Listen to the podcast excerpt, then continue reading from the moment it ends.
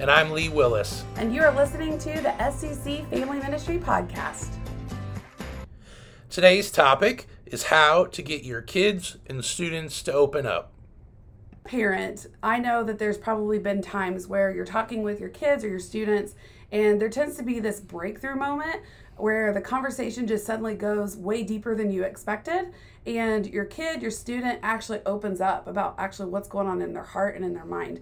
And i know that when i'm working with kids on sunday mornings those are some of the best times when that takes place but figuring out how to actually get your kid and student to talk and share like this is super tricky. And so today, uh, Lee and I just really want to bring some ideas to you on how you can actually get your kids and students to open up and have some of these deeper conversations.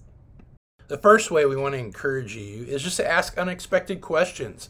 You know, one of the things I love about my car time with my boys is I get a lot of time to talk to them about their day. And so there, but the truth is, there are only so many times you and your kids, uh, where students can tolerate the question, so how was your day? So let's take it a little further. Let's go a little deeper. Try a new question. Ask them what made them laugh today, or what they're watching lately if you don't know or what their favorite friend is at the moment. One of my favorite things is just to kind of cheat the system and ask my boys what I already know about their day. Hey, what did you have for lunch today?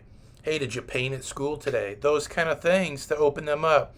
But hey, here's a secret that you probably already know. You can find a lot of funny, unexpected icebreaker questions with a quick Google search. Another way that you can get your kid to open up is just to be the one that listens the longest. So when your kid or student is speaking, just take that time to actually listen to them and then keep on listening. You know, as they share, keep engaging with eye contact and follow up questions. Um, a lot of times this can be really difficult, especially when you're talking to them and you're on your phone or you're on a device. Um, this is a time where you want to put those things away and put those things down so you can actually engage with them um, so they can see that you're actually paying attention to what it is that they're sharing. And that also helps them feel more important to you in the moment. And then the other piece behind that, too, is it teaches your kids how to listen, it teaches your kids how to pay attention in a conversation. Um, but you listening the longest is going to be the opportunity for your kid to actually have these longer conversations. Um, and sometimes our conversations are not going to go the way that you want them to go. The goal is just to listen. And a big piece in this, I know this is something I personally struggle with, is just don't go into fix it mode. A lot of times when kids or students are sharing something, we want to actually go into the nitty gritty of what does it look like to um, actually fix their issues and fix the conversation or fix the problem. And a lot of times our kids and our students just need you to listen and just to be there for them. And so one of the other ways that you can get your kids to open up is just, yeah, again, just be the one that listens the longest. A third way is going first.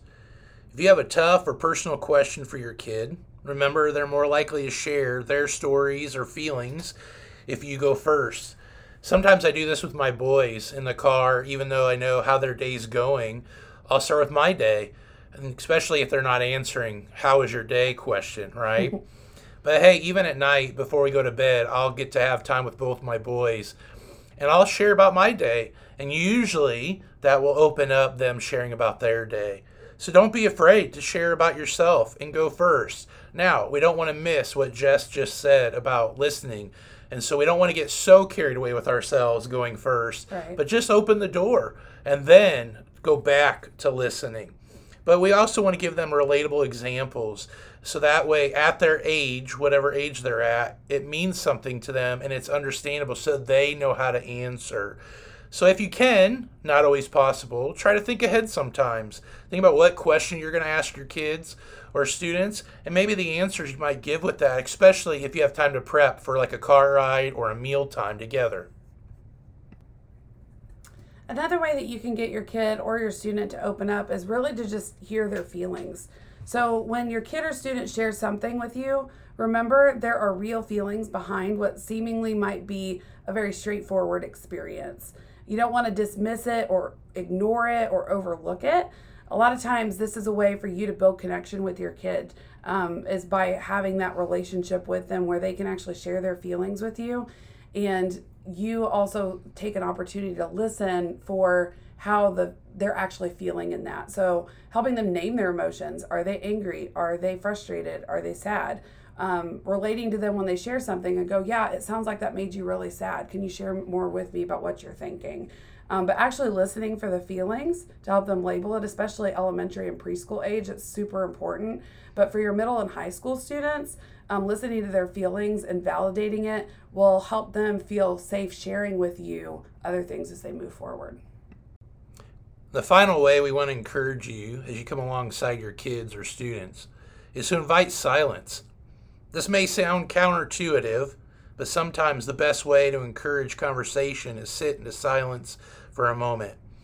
The truth is, a lot of times your kids or students are trying to think of their answer. Even though going back to one of our key points of going first can be helpful, sometimes just sitting in the moment will allow them to think through what their day is.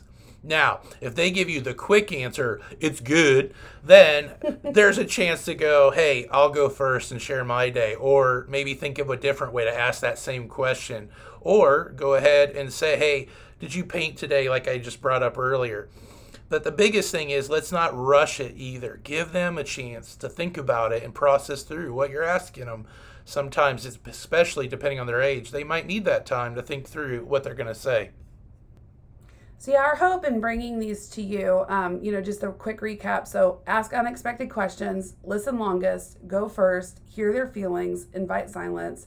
Is just to remember that a lot of times we can't manufacture this breakthrough moment, um, and it's not something that you can set up like an on demand. But we're hoping that by you implementing these tips, it'll actually set you guys up for success to have more of these uh, really in depth conversations with your kids and with your students. And that way, you guys are having more real and honest conversations with each other um, as you guys are going throughout your day.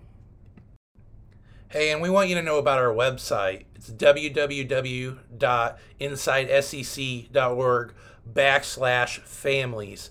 On this page, you'll find many tools to help you as a parent or guardian, and also you'll find other resources that we're adding monthly to help you keep growing and who you are as well. If you'd like to meet with us, please email us at lee at shelbychurch.org or jessica at shelbychurch.org. We would love to come alongside you in any way we can to help you keep growing as a parent and guardian. Thank you guys so much for listening today. We love you guys and we're praying for you.